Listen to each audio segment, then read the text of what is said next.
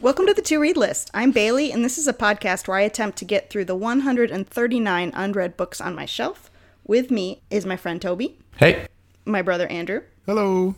my beloved husband Dylan. Hey! He is our sound recordist. And we have a special guest this week, Special guest. Miss Talia Bolnick. Yay! Cheering for herself.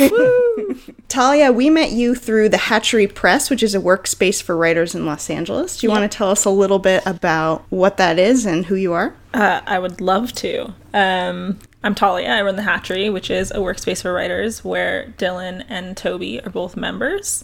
So, The Hatchery is a, a co working space specifically for writers. Um, we're located in Larchmont in Los Angeles, and it's something between an office and a college dorm room situation. We're very community minded, and it's just like a good way to categorize your existence and not have to do Ooh. everything at home. That's like the log line for the hatchery. Categorize your existence. And why is it called the Hatchery? I guess ostensibly it's a place where ideas are hatched.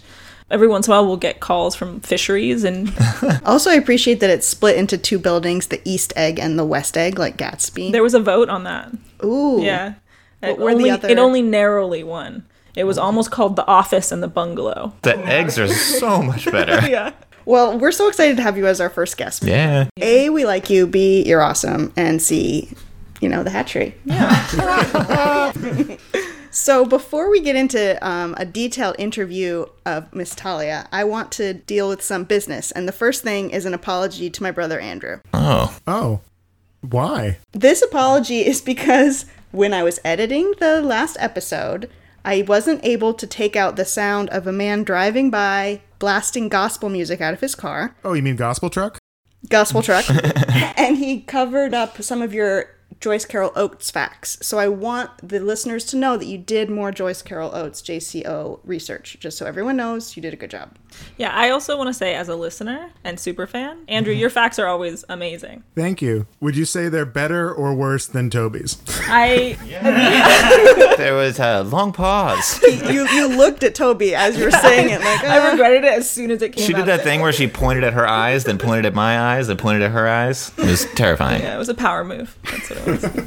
I have made my peace with the lack of JCO facts with the knowledge that Toby liked her work so much. I imagine she'll show up again on the to read list at some point. Yeah, you guys modify yourselves any way you can. Come on now. this is not our fault, Toby. This comes down to gospel truck. It comes out. Oh, you're right. I'm sorry. I didn't mean to blame Gospel Truck on you guys. all right well i'm glad we got that apology out of the way Me too. um, i do also want to reiterate that we have new bookmarks that we've been putting around and if you would like to have one please um, email us we'd be happy to send them to you we just got a request from miss heather and her book club crew in south carolina and we're sending her some Shout out to Heather and the book club crew. we read your email and liked it. was awesome. Um, you know, not to get too behind the scenes, but you, Andrew, are about to go to Azerbaijan. Uh, I, that's an interesting pronunciation, but yes, Yeah. Azerbaijan. Oh no, how do you say it? Azerbaijan. Azer. What what did I say? You. It, said it was as if the, Azerbaijan. the z- yeah, as if the Z E R was capitalized. Okay, I'm gonna say that again. Azer All right, so you, Andrew, are about to go to. Wait, now I'm Azerbaijan. Azer. You, Andrew, are about to go to Azerbaijan. No, no. Uh, we're keeping this. Anyway, Azerbaijan. No. Okay, Azer- well you're Azerbaijan. you're about- Azerbaijan. you're gonna go somewhere, and I'm time to read books. Admittedly, it's a hard word to pronounce, Bale, but you're pronouncing it in a Yeah. w- you're like mispronouncing it in a way that is not the way most people would mispronounce it. I find it endearing. Just Well, you guys are nice because I've literally been telling tens of people about this and just pronouncing it that way, and they haven't said anything. I imagine there are lots of people who don't know how to pronounce it. Yeah. Who've seen it written down and never heard it before in their lives. So, Talia, we know your name. We know Yeah. what the hatchery is. Yeah. We do not know how did you come up with the idea for the hatchery? So I'm from LA originally, and I went to school for university in England, and I came back and I was working on a novel from home. Um, and I was also kind of struggling with becoming an adult outside of an academic setting. I'd always been kind of in heavy academics my whole life, and there's a really innate sense of genuine community, I think, when everyone is young and everybody has nothing but time on their hands to like learn things and get drunk and hang out with each other and it's great and Yeah. la is a very sprawling city to begin with um, so i was kind of mourning the loss of an intellectual creative community and one day my boyfriend and i went to a game house it's a cafe that just has floor to ceiling bookshelves full of games. So it was just this place that had everybody had this common interest and they were interacting on the basis of that common interest. And I looked for something like that for writers, and there was one in Santa Monica, but there wasn't anything near me. So I I s- I f- started the hatchery. You make it sound so easy. Sure, it was that easy. Yeah, it was. There was a lot of like YouTubing, there was a lot of IKEA runs. Um That's awesome. I'm I'm so impressed with you because like when I first graduated college, I was like, uh, I don't- I don't know what I'm gonna do, and you're just like, I'm gonna become an entrepreneur. Well, you started that fish hatching business, so you know. The other hatchery. the rival hatchery. what kind of things does the hatchery offer? Like, what are the different ways people can get involved who want to join? So the main way is membership. We have full time membership, which is pretty much all day, every day, and then part time membership, which is like a nights and weekends thing. But there are also, um, I, I think that access is important, and that community should not be only for people who can afford membership or who are in a position to to take full advantage of that. So so you can come to the classes, the workshops. Uh, you can do day passes. Uh, everybody's first day is free, so if you're interested, drop by for a trial day. Check out our website. Awesome. One of the things I love is you guys have kind of a library. You have a ton of books there. Yeah. So where did you get those, and which ones do you like? Which ones do you wish people would take out more than they don't? Like, what what's your relationship to those books? So the books were originally my mom is my business partner. She plays a very different role than I do at the hatchery. She understands like payroll and that kind of stuff. Yeah. And the original library was just her to read list and my to read list from home Oh. which is good because she's into like some some really crazy architecture stuff and she's like an art historian kind of and so there were some really eclectic books and i'm really more into fiction and kind of like science stuff um, so that's where the original books came from and then I, i've purchased some of the resource library so the books on writing and, but all of the other books have been donated i think people sometimes like have too many books in their homes I don't understand that. um, and they don't want that many books, but they also just they love them and they don't like Yeah. the idea of just giving them away to not to nothing to no one, and so they know what the hatch Give is. them to a library. Ridiculous. So that's where all the books came from. And in terms of people, uh, me wanting people to take out books more than they do, I don't think so. I like the idea that people stumble onto the books in a in a really kind of like no pressure situation. That's also one of the things that I wanted from the hatchery in terms of personal interaction is this like a lot of friendship is based on proximity and random unscheduled interactions and you don't get that so much in your adult life so it's a little bit like the the parallel of that with books is people can just kind of be reading whatever and put it back and there's no you haven't Yeah. bought it you haven't invested in it I, that's one of the things I love about the hatchery. I, I I'm not a member, but sometimes I go with you know these guys, and I know that I can talk to a stranger and be like, "Oh, so you're a writer? What are you Mm-hmm. Yeah. wor- working on?" No matter what, you Yeah. have some common ground. it's cool Um, related to the hatchery and to you, who is Eggy? my dog Will she be my friend? she 100% would be your friend Um, she's pretty indiscriminate with her loyalty yeah you, has that been your experience Yeah, because you think you're you're hot stuff when you like she runs because she'll come like she doesn't go anywhere slow. She like rockets into the room on her little legs, and then she'll like run over to me sometimes first, and I'm like, oh yeah, and then but then the next day it's like she goes like with just as much intensity to the other person in the room, and I'm like, Maggie, no. She's great and I love her, but she is the canine version of people who've been hot their whole lives. yep. She's a French bulldog, so she's, you know, a She is hot. genetic anomaly monster. I don't know if you want to call her hot, Bailey. And also hot. I would say Yeah. hot. Hot with an AWT. That's Yeah, what yeah. she is. dog. Um, I'm gonna distance myself from this opinion. you know, we train her uh, to not like attack her brother and, and that's and to sit. She's good at sitting. She has a brother. She has a kitty brother. Um, I always feel a little bit self conscious when I call him her brother. It just feels like crazy pet parent. I think the demographics of this podcast will be just fine with that kind of naming. Okay. Um, well, we have a cat uh, as well named Oliver who predates Eggy by three years. On our Instagram, you can see pictures of all of our pets, not only um, Eggy and Ollie, but all of our cats. And so, in case you don't know, um, the orange and white cat is my cat Wallace. There's a dark tabby, that's my cat Jax. Yeah, I've got an orange one. His name is Arnold. he's the one that looks evil, like he's up to something. And I have the three cats. Uh, Pierogi is the beautiful calico. George is the gigantic, fluffy orange one. And Marzipan is the small, fluffy gray one. And they've all read 1984. all right, so.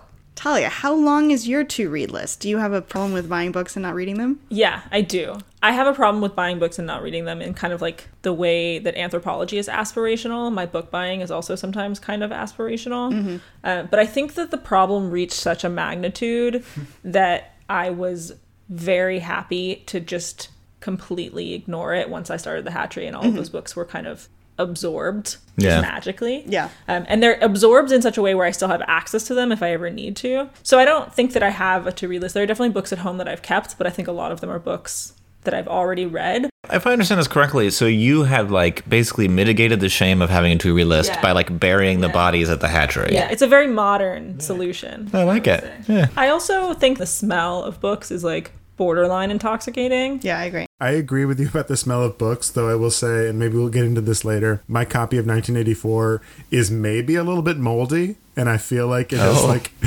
made me ill a little bit. it's a very old copy that I really like, but I feel like it might be attacking me. All right, next question. What's the book that you've had the longest that you want to read that's just been sitting there and driving you crazy? It's a hundred years of solitude. Oh. Right? Yeah. Have you have you tried it? Yeah. Yeah. Okay, good. That makes me feel a lot better. And I don't even know why I stopped reading it. I think it was one of those things where I was just interrupted. Yeah. Just like life got lifey somehow. And then I was I was 70 pages in and it wasn't enough. Yeah. It wasn't enough for me to be fully invested in the novel, so I Yeah. was thwarted. But it was enough that I was daunted by the idea of going back and rereading it. Right. And I would never put a book down for more than like 3 or 4 months and not reread. Yeah. That's what I'm nervous about when it's time for me to pick it up again because I was 100 pages from the end, but it's like I got to start Mm-hmm. Yeah. again. Yeah, and it's not as fresh the second time. It's a different experience. Yeah. The only time I've ever picked up a book again and enjoyed it was um, The Amazing Adventures of Cavalier and Clay. Oh. Besides that, I've never successfully like put something down and picked it up. If I don't like a book, I, I don't like it. There's not many things that could shake me off reading a book. Life life just doesn't get too lifey for me. Oh, all right. Uh, no, no, that's not true. Um, yeah, I, ju- I can't think of a good of a good one. I don't know. this hasn't happened to me yet, but there are about five to ten books on this list that I hope that happens with. I got a bunch of ones that I've gotten pretty far in and, and gave up on. Looking at you, Wind Up Bird Chronicle. so, Talia, you picked a book off my shelf. The book is 1984 by George Orwell. What made you pick this book of all the 140 books at the time? It was one of my over like one of my books that has been on my shelf for a long time. I also heard a potentially erroneous statistic that like two thirds of the people who think that they've read 1984 haven't actually read 1984. That happened to me, yeah, because Yeah. I was like, I'll reread it. I read it in high school. No. Yeah, I had a kind of weird experience reading it where I I wasn't initially certain if I'd read it before and just had mostly forgotten it um, because so much of it is embedded into kind of the cultural and political lexicon. Totally. Um, I just was like, yeah, I'm familiar with these things and I'd probably read parts of it in the past. So I I wanted to be sure. No, good one. Andrew, you have this really old copy. Like, w- what made you have it on your shelf for so long? Yeah, where'd you scoop it out of the gutter? So I know our father listens to this podcast, Bailey, and while I have no conscious memory of doing this, I am 98% sure this is his copy that has somehow been folded into my collection, which is why it's, from what I can tell from looking at it, a 1981 print from like a cheap classics version. But I really like it. I think I have one or two books that I've also stolen from Dad. Um, Dad, if you're listening, it's uh, Prayer for Owen Meany. I thought it was my copy, but I think it's your copy. But I took it. It's mine. Your dad keeps mailing me books. Um, you know, they're all uh, yeah, they're all good additions. Andrew, w- can you describe your your cover? It's covered in slime. It's like very simple. It's a bunch of bubble letters that just say George Orwell 1984 and it has a green frame around it. It's very simple. It looks very 70s or early 80s. It kind of looks like it could be the like sign in front of a disco, but it Oh. says George Orwell 1984. I mean, that's the energy of 1984, Yeah, right? yeah. Like sign in front of a disco. Can we do an experiment just for fun? Since Yeah. it's our No. first guest, Yeah. can we do a progressive synopsis where we each say one sentence? So like Talia says the first sentence, then Toby, then me, then Andrew. Okay, I'll start because it's the easiest. Okay. Okay. Um, 1984 is a dystopian novel about Winston Smith, who lives in London under the ruling of a totalitarian party led by Big Brother. I mean, that's it, right? Nope, nope. All right. Winston works for the Ministry of Truth, um, where he spends all day uh, kind of redacting and amending uh, news articles um, so that they are in line with what the regime uh, wants the past to say. And the inciting incident is that Winston gets involved with a woman who may or may not be part of the Thought Police, which is the secret police that might report him. Yeah. And it all takes place in 1984. I like that. Uh, that's fantastic. But also, and then uh, another, or one of the main aspects of the book that we didn't cover in our lovely roundtable, um, and one of the reasons it got referenced a lot in this day and age is that he predicted a, f- a society in which every single person in the society is being observed all the time through um, cameras on the street, microphones, hidden microphones, and then everyone's house contains uh, what he calls a telescreen, which is constantly broadcasting propaganda into the house that you can't turn off, but it's also watching every single occupant uh, in the land. Hence, Big Brother is watching you. That's kind of the opening image of the book is he sees a poster, Yeah. um, big mustachioed man. Mustachioed, that's a great word. yeah, that's, that was great. Well, that leads into one of my first points that I wanted to talk about was just how much the book predicted what our actual future is like. There were just so many parts of it that I thought were darkly funny, but would be funnier if they weren't hitting home way too much. Yeah, the whole idea. A lot of the book is philosophically concerned with um, what is the truth if nobody remembers what the truth is, or nobody bothers to focus on what it is. Um, without giving too much away, um, much of how Big Brother um, and his cohorts control the society is to constantly edit the past so that it's in line with um, with what they want people to think. Um, so yeah, that that was the thing that stuck out to me the most is obviously we have people in the country these days um, who have no interest in preserving any kind of truth or you know with no one was willing to say this is an objective fact and it happened and let's go from there. Um, and that's kind of what this society is based on. Yeah.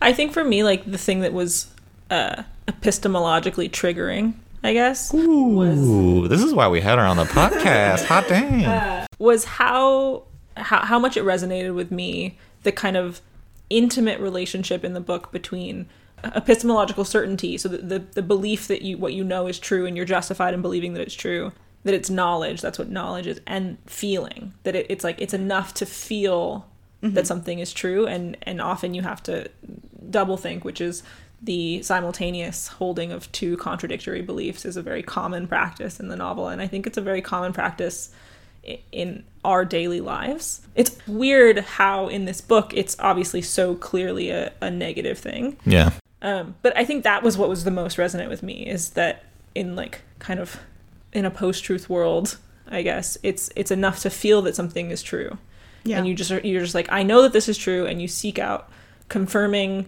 information, um, and it doesn't matter what the facts are because you feel a certain way. After Kellyanne Conway said uh, alternative facts, literally the next day it was the number one bestseller That's crazy. yeah so i think it, that that speaks a lot to to the relevance that it has today and the the extent to which people feel their own reality reflected in what was essentially like a dystopian predictive Yeah. text Yeah, no, th- th- I got that feeling too. Like, uh, there are certain books that I'll kind of earmark um, for if I have kids, I want to like force them to read it because they teach you in creative and fun ways uh, important lessons. And this is like a really scary one, but definitely something that I would want. I mean, who knows? Like, y- you would hope that you know you could get something out of this book as far as the possibility that truth can disappear if nobody knows it. Right. Yeah.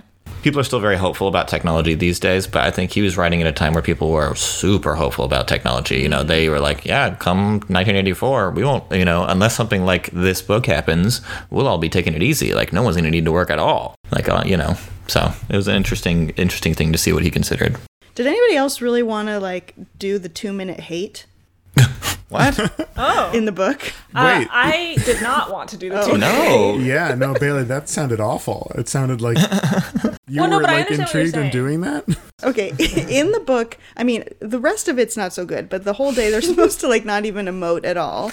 You know, the only way they can Yeah. get in trouble is by their thoughts. But then for 2 minutes every day, they're allowed to like yell and scream at this person that may or may not be real who represents like the rebellion. And I just kind of wanted to yell at scream and scream at, you know, certain political leaders.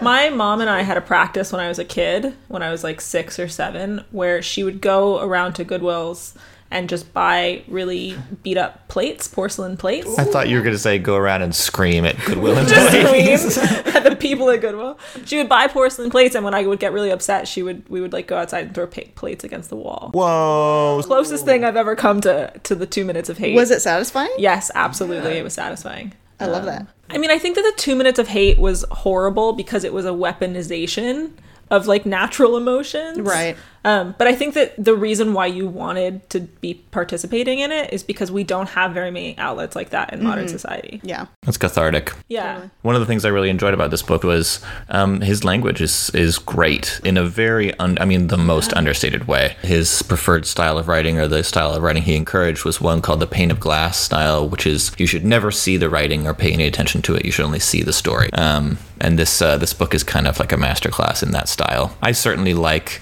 more ornate writing. Uh, it's kind of like my personal taste, but this is also um, very very impressive and very good. Oh yeah, and it was it was particularly I think effective in that the things that they're dealing with in such a matter of fact and direct way were so terrifying because it forced you to take a second look at it. I would go a few paragraphs and just kind of accept these terrible th- terrible things he was listing and I was like, "Okay, okay." And then I like had a moment where I took a breath and realized what that meant. And he didn't give you time to do that in the writing because I could Definitely. see like somebody more I think someone said ornate before. Someone more ornate with it would be like you'd be processing it constantly. So I yeah, something I really enjoyed with that, about the book. Yeah. I was reading um, an essay of his called Politics in the English Language. Has anyone read it? No. So he's talking No, about- Talia, come on. I had the advantage of being able to ask people at the hatchery Oh, what they nice. thought of 1984, and they would just like be like, "Oh, well, have you read this essay?" And I'm like, "Yes, of course." and then I read it, um, and it's basically about the degradation of the English language. Oh. Um, but he has these six rules for writing, which is maybe part of what you're picking up with the Hemingway kind of style Number one, be sassy. sass sass o'clock uh, number one is never use a metaphor simile or other figure of speech which you are used to seeing in print Oh, Never. u- Number two is never use a long word where a short one will do. Um, I don't know if he's talking about like epistemological trigger. uh, number three is if it is possible to cut a word, always cut it out. Number four, never use the passive where you can use the active. Number five, never use a foreign phrase, a scientific word, or jargon word if you can think of an everyday English equivalent. And number six, break any of these rules sooner than say anything outright barbarous, which is interesting in the context of what you're saying, but also kind of interesting in the fact that he's still the person who created Newspeak. I was just going to say yeah. Uh, for people who might not have read the book, Newspeak is kind of the official language of the party, um, and it is uh, what do you guys say? Like a hyper shortening of everything. Yeah. There's a lot of words pushed together, like double think. So one example of newspeak would be instead of saying good and bad, you would have good and ungood. Yeah. Or um, Instead of great, it's double or plus good. Double plus good. double plus good would be like superlatively good versus double good would be very good. yeah. And there are some words in Newspeak that are new that represent like crime, crime thought, uh, no, thought crime, double think. There are a couple of other ones. I think there was duck speak, which is just the idea that thought is so unnecessary to the speaking of orthodox sentences that it just comes from your larynx. It just it just emerges like The the party would prefer that you not have to think about anything you ever say because you shouldn't ever think any thought that's more complicated than what they've told you to think. Yeah. Um, and it's basically uh, there's a character who talks about the ultimate aim of newspeak, right? And what does he say? So the point of it was to to remove from the collective vocabulary any words that don't serve the ideological mission of the party and Big Brother. And uh, what they said about it is that Newspeak was designed not to extend but to diminish the range of thought. It's the only language that every year gets fewer and fewer words in it. Every other Right. language is growing. Yeah. I thought that was such a great idea. Like, so I think a lot of us, I mean, everybody takes language for granted, don't we? Yeah. Yeah. I was curious, sort of. He uses a bunch of different techniques of, of storytelling to sort of switch the rhythm of the of the story. In that he go he switches between narratives of just like what's happening in Winston's life to actual written material that he's reading to speeches delivered directly to Winston, reasonably unbroken. And I was curious how that like affected it for, for y'all. I tend to key into the the rhythm of the writing a fair amount, and so I found it was really effective, especially in the sort of long section in the middle, which is a lot of like verbatim written material that when he then took you out of it and broke it with like something that Winston was thinking or something from the real world. I thought that that was a really interesting um, way of of telling the story. I hated it. Yeah, me too. I hated it. Yeah, I didn't love it. Well, I did feel can't I, win 'em I d- all. you would never publish a sci-fi book today, which this is. We're gonna Yeah. say sci-fi, um, where in the middle of your book you break it in half to basically expound your political theories for 30, 40 pages. Yeah, literally 30, 40 pages. And I think it was just like uh, my modern reading taste buds that could not jive with that. I'm more used to kind of authors treating me kindly and delivering it in more sneaky ways or kind of like maybe interspersing it with action. Um, that being said, I just I did feel that I was just spoiled, you know. Like once you get it the good way, um, it can be hard to have the patience to be like, okay, so this is just continuous political theory. Oh, so there's 20 more pages of it. I I hear what you're saying and I don't necessarily mind the structure of it although with that said I was powering through this book and it kind of um, brought down the tension for me because it's nearer to the end. Yep. I just didn't think it added much. I feel Yeah. like we already knew all of that information. If they were giving more information about how the revolution happened or who these people were that that were the leaders, that I think would have been more interesting. For me it just felt like repetitive. Yeah. I had some difficulty throughout the novel differentiating between Winston's voice and the narrator's voice and this kind of like omniscient historical voice that you get in the appendix about Newspeak and that you also get a little bit in terms of tone in that section in the middle where there's 30 pages of unannounced Right. political text. Um, but my main issue with it was h- how I was going to emotionally categorize the misogyny. Yeah. Yeah, yeah. It's kind of brutal. Yeah. So this is a quote where I had trouble differentiating between Winston and narrator in terms of his unbridled misogyny.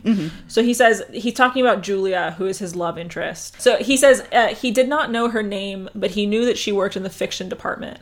Presumably, since he had sometimes seen her with oily hands and carrying a spanner, she had some mechanical job on one of the novel writing machines. She was a bold looking girl of about 27 with thick dark hair, a freckled face, and swift, athletic movements. A narrow scarlet sash, emblem of the Junior Anti Sex League, was wound several times round the waist of her overalls, just tightly enough to bring out the shapeliness of her hips. He disliked nearly all women, and especially the young and pretty ones. It was always the women, and above all the young ones, who were the most bigoted adherents of the party, the swallowers of slogans, the amateur spies, and nosers out of unorthodoxy. But this particular girl gave him the impression of being more dangerous than most. So he bookends. He says he disliked nearly all women, which is clearly Winston. And at the end, this particular girl gave Winston the impression, which is also Winston. But in the middle, he's just talking about how women are al- always the bigots. You're right. Narrator is just saying that.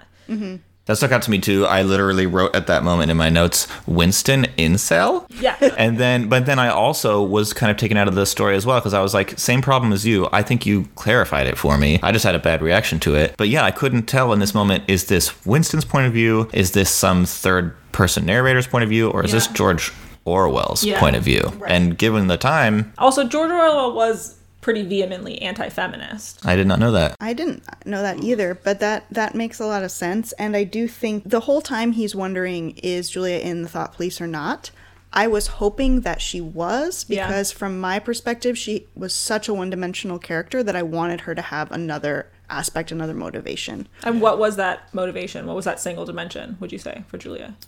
I mean, just like sex, Yeah, like sex. I mean, she she just def- she gives him a note that says "I love you," and that's the inciting incident. That's Yeah. the beginning. They've Yeah. never spoken, and And immediately, she gives him the note, and immediately he feels entitled to her, quote, white body, quote. right, She is only ever a body Yeah. in this story. He goes pretty far. He repeats it a lot. Well, Winston and um, O'Brien are basically the only intellectuals, um, and Julia is not only not an intellectual, but she's a real dumb dumb. Yeah. Yeah, and he Yeah. hammers that point home a lot. Yeah, in terms of intel, there's another quote about Julia that says he hated her because she was young and pretty and sexless, because he wanted to go to bed with her and would never do so, because round her sweet, supple waist, which seemed to ask to encircle it with your arm, there was only the odious scarlet sash, aggressive symbol of chastity.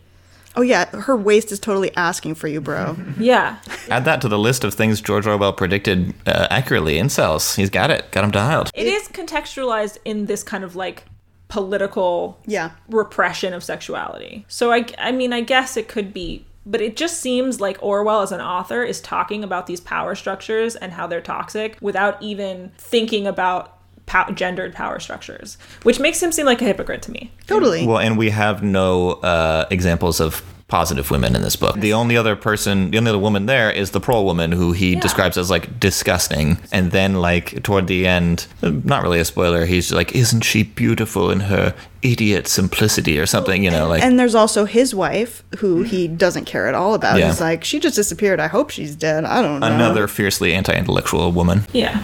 And they're all it's it's not good. It doesn't so much hold up in that way. I feel like we're going to be saying that a lot over the course of this podcast with- as we read classics.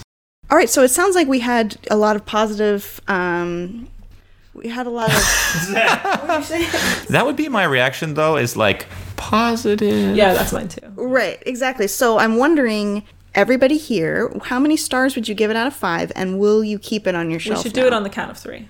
the. Okay, Andrew, you ready? Yeah. Three, two, one. Four. Is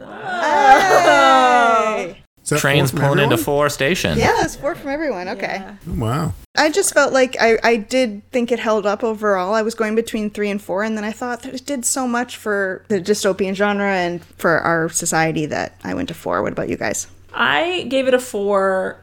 If it was a standalone book that didn't exist in kind of like the cultural context, I would have given it a three. Um, it was a good read, but there were parts of it that were really, really slow for me. Yes. And I also am not a huge fan of books that were written in times when racism and sexism were like real and people go, oh, just whatever. Yeah, yeah. Um, but the main reason I gave it four stars is because it almost felt like it was reading a primary text of some kind. Yeah. Um, it felt like in reading it, I was more informed about terms that are kind of I use in my daily life. So that's why I gave it a four. Yeah, it was hovering around a three for most of it, honestly, for me. I rate it like I try not to give stuff points for historicalness or anything like that, um, but personal enjoyment definitely hovering ar- hovering around a three until the end, which I don't don't want to give any spoilers. But it really cranked it up, like really um, exciting, thrilling. Things are kind of brought home in a very cool way, and you come face to face with some stuff that you really wanted to. And there's some incredible language. Uh, this is not a spoiler, but my favorite quote from the book, which I think is one of the best things that a villain has ever said in any book ever. Uh, and it is kind of like just repeated in different ways in all sorts of media. Is if you want to see a vision of the future, imagine a boot stamping on a human face forever that that line right there, I was like, "Yep, that's up to four stars." Because that, I mean, that whole villain speech and his motivation and the motivation of the party, oof, it's good stuff. So that was my kind of moment. It became a four star book for me. Yeah.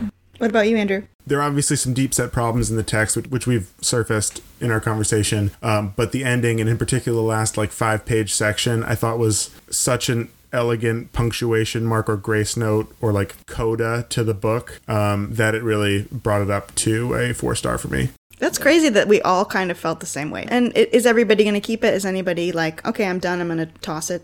Oh yeah, I would. I mean, I don't own it because I listened to it on Audible. Um, if I had a physical copy, I would just donate it. Yeah. Toby, I don't want to be a butthead, but previously you said you would put this on a list of books you want to give to your children to make sure they read. Yeah, so I buy guess another I copy. question your whole whole world view if you're going to give How away your Thought book. crime, thought crime, thought crime. Toby is large. He contains multitudes. So, Toby, do you have any facts for us? Oh, I have mad facts. Um, this is more facts about Orwell because his life was super interesting. Um, so, did you guys know that his name is not George Orwell? Yes. This is a pseudonym. Yes. It was Eric. Eric Blair. Oh, Off Toby. to a speeding start. Yeah, Eric Eric Arthur Blair, um, and he just didn't like that name. Didn't like his own name for an author's name, so he came up with George Orwell. Do you know that uh, Orwell or Eric Blair was expelled from his Cramer School, um, which is a special institution uh, that he went to that helps students cram for specific exams, and he was expelled because he sent a birthday message attached to a dead rat to the town surveyor. What? Yeah, No, that's a crazy fact. That's crazy. No, that's yeah, that's crazy. No, I Um, think it's normal. Thank you, Andrew. Um, so, did you guys know that Orwell fought in the Spanish Civil War? Yes. I did know that. Yeah, I knew that. This is a well-known fact. Um, but yeah, so uh, my fact isn't that he did that, um, and then um, the communists. Uh, he was on the side of the communists, sort of, but he was in his own splinter faction. Um, but the communists actually turned against his faction, and he had to flee. Uh, then he spent his time in Paris, um, and he was afraid because communists were all over Paris as well, and they were hunting down members of his splinter group um, or any enemies they had at all. So he needed protection. So he went to go get a handgun. And who do you think he went to go get a handgun from, Bailey? Hemingway. Oh, I was going to guess Hemingway, but you specifically asked Bailey. I only say Bailey because of A Movable Feast. Yeah, so that's a cool little tie in to our previous reading. Um, he had a bunch of odd jobs throughout his life. Um, he worked as a police officer for the Indian Imperial Police in Burma, uh, present day Mir- Myanmar. Uh, he was a high school teacher, a bookstore clerk, a propagandist for the BBC during World War II, a literary editor, and a war correspondent. Uh, he also had knuckle tattoos. Ooh, what did they? What? What were they? I'm sorry, Uh, well- what, Toby?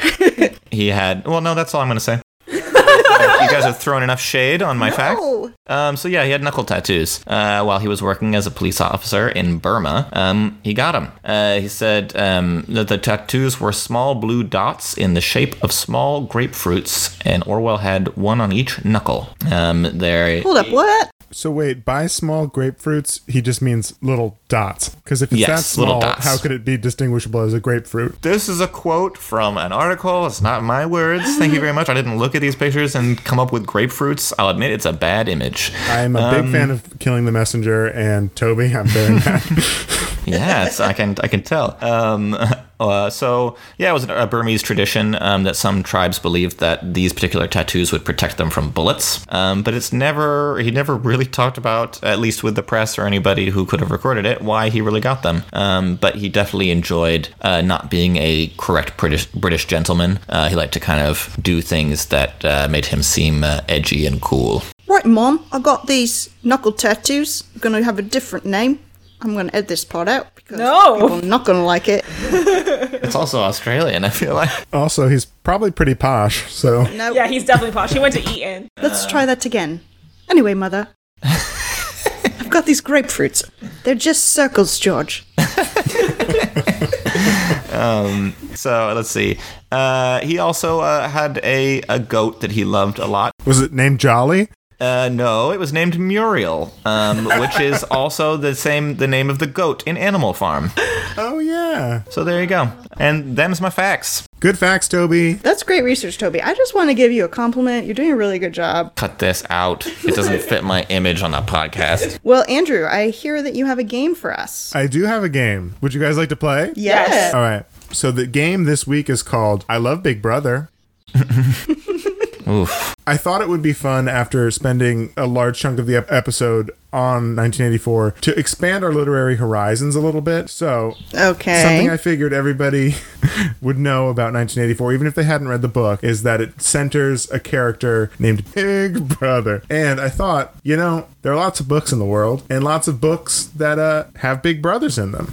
So, Okay. the way this game works is I'm going to say the name of the younger sibling who has a famous older sibling in literature. You will recognize the wide majority of these people. This is the part where I'm uncovered as a fraud. You know, this is my deepest fear is with these games. But here we here we go. All right. So the way the game game will work is I will say the name of the younger sibling, and whoever thinks they have the answer first will say, Big brother, big brother. We're not doing turns this time because I think they're obvious enough that whoever went first would probably win. Okay, so it's like Jeopardy style where you have to Jeopardy buzz in. style. But Okay. instead of buzzing in because I can't see you, you have to say, Big brother, big brother. Okay. Got it. First to three wins. And please don't yell the answer out until I say your name. That's all I ask. Okay. All right. Scout.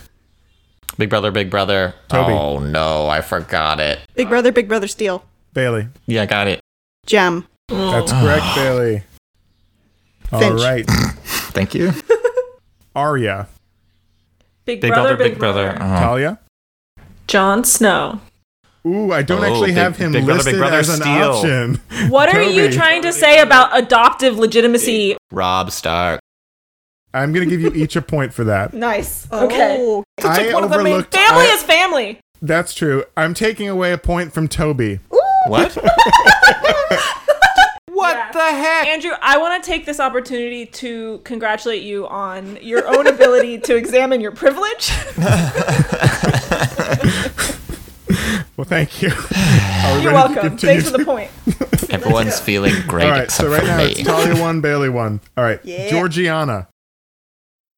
Oh, oh, uh, uh, Big Brother, Big Brother, Talia. Darcy? That's correct. Mr. Darcy's Nice. younger sister is Georgiana. Oh. Oh, yeah. Uh. All right. Um, Pony Boy. I know the book, but I don't know. I don't even know the book. Oh, come on, Pony Boy. Big Brother, Big Brother? This is Talia, for part the where we're win. All frauds. All of us are frauds. I don't know the answer either. Uh, what is Ponyboy from?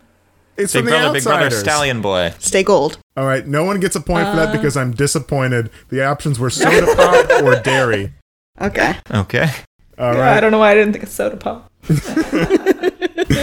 um, Phoebe. Adding a last name here, Phoebe Caulfield. Big Brother, Big Brother. Uh, Bailey, I heard first. Holden. Yep, that's Holden Caulfield. Come on, guys, have a little fun with this. Michael Darling. Big brother, big brother. Bailey, Wendy. that is not No. his brother. Oh, John, darling. All right, Took me a that's while. it. Bailey is the winner. Uh.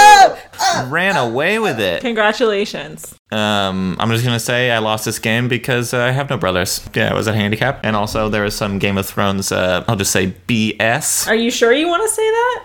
B. Snow. B Snow.